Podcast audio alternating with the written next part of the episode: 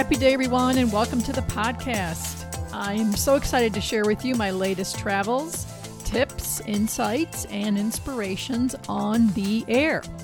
If you're tuning in for the first time or for the first time in a while, the focus of my podcast is information that I share on my website blog. So, how do you find my blog? From your favorite web browser, navigate to my website www.copperrangellc.com and click blog. It's on the left side of the front page, or you may need to click to um, click a drop down menu if you're accessing my site on a mobile device. My blog posts have the great photos behind the stories, so definitely make a stop to my webpage so you can check those out. Also on my website, copperrangellc.com. You can also view all my images. You can learn about me. You can keep up with my art show schedule, send me an email, make a purchase, become a collector, and get all kinds of other free stuff. Did you know that on my website you can download free Zoom backgrounds? Yeah, visit and take a look. So, at my art shows, uh, which there will be, there seems as though we're going to have a couple this year, uh, fingers crossed. You'll find all my work for purchase. It's a great way to shop my photography in person and meet me. You can also shop safely and easily online. Just click the buy icon on any photo when you're on my website, and you'll be on your way to an easy and safe shopping experience, and you will join the ranks of my collectors. Today's podcast is titled Dead Trees Are Do Gooders. This is just about a three minute listen. Here we go. If you love birds, you have to love dead trees. I photograph raptors and other birds a lot.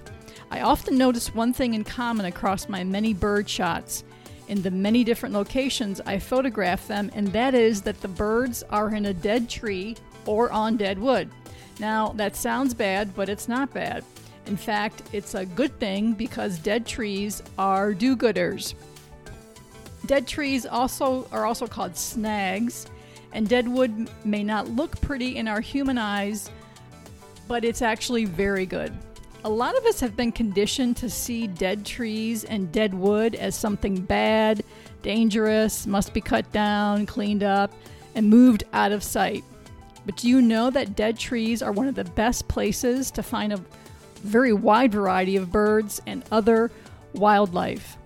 Dead trees provide habitat which includes nesting, feeding, and perching areas for many species of birds and raptors like eagles, owls, hawks, osprey, falcons, woodpeckers, ducks, bats, and many more species.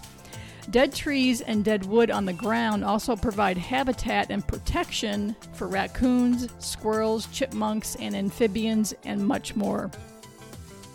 Many animals use the nooks and spaces in dead trees and wood to store food. Out west, where the landscape still supports apex predators like grizzly bears, grizzlies can be found eating ants that live by the millions in dead tree logs scattered around forest floors. In aquatic environments, fallen dead trees or wood are excellent hiding places for fish and help them hunt bugs and other organisms. Even more, a variety of beneficial organisms, including moss, lichen, and fungus, grow on snags and help return vital nutrients to the soil. In forests, decaying logs on the ground also act as a kind of nursery for new tree seedlings. Dead trees and down wood play an important role in ecosystems by providing wildlife habitat, cycling nutrients, aiding plant regeneration, decreasing erosion, and influencing drainage and soil moisture and carbon storage, among other values. The U.S. Forest Service states, and I'm quoting here over 85 North American bird species rely on snags to nest, feed, or seek shelter.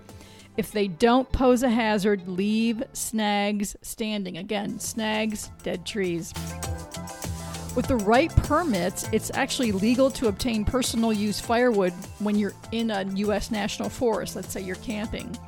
However, some national forests clearly prohibit cutting down sna- cutting down standing trees of any type, including snags, while others try to educate the public to look for signs of wildlife using snags before cutting. So, for example, the U.S. Forest Service Naches Ranger District, this is in Washington State, created a video that is shown to woodcutters when obtaining permits at the Naches Ranger District. It helps them look for signs of wildlife and snags and to leave those snags standing on the landscape. You know, certainly there are, of course, situations where snags and other dead wood can be dangerous. Uh, the National Wildlife Federation has some recommendations on when you should consider removing snags from your yard and other dead wood, along with tips on how to garden for wildlife. And in my blog post, I have a, a web link to that so you can get more information. There's also some really excellent tips and insights uh, available at the U.S. Forest Service, and I provide a link, uh, the actual link you can go to get a lot more great information from the U.S. Forest Service. It's in my blog post on my website. Just remember if a dead tree isn't threatening your residence, leave it be and you'll actually see the benefits. You know, I've witnessed it and know the benefits of dead trees. Who would have thought it? Thank you for listening today. I'd love for you to visit my website, www.copperrangellc.com, where you'll find all kinds of links to the issues in today's podcast, amazing photographs behind this story and many others, my contact information, my show schedule, and don't forget free stuff. Have a great day.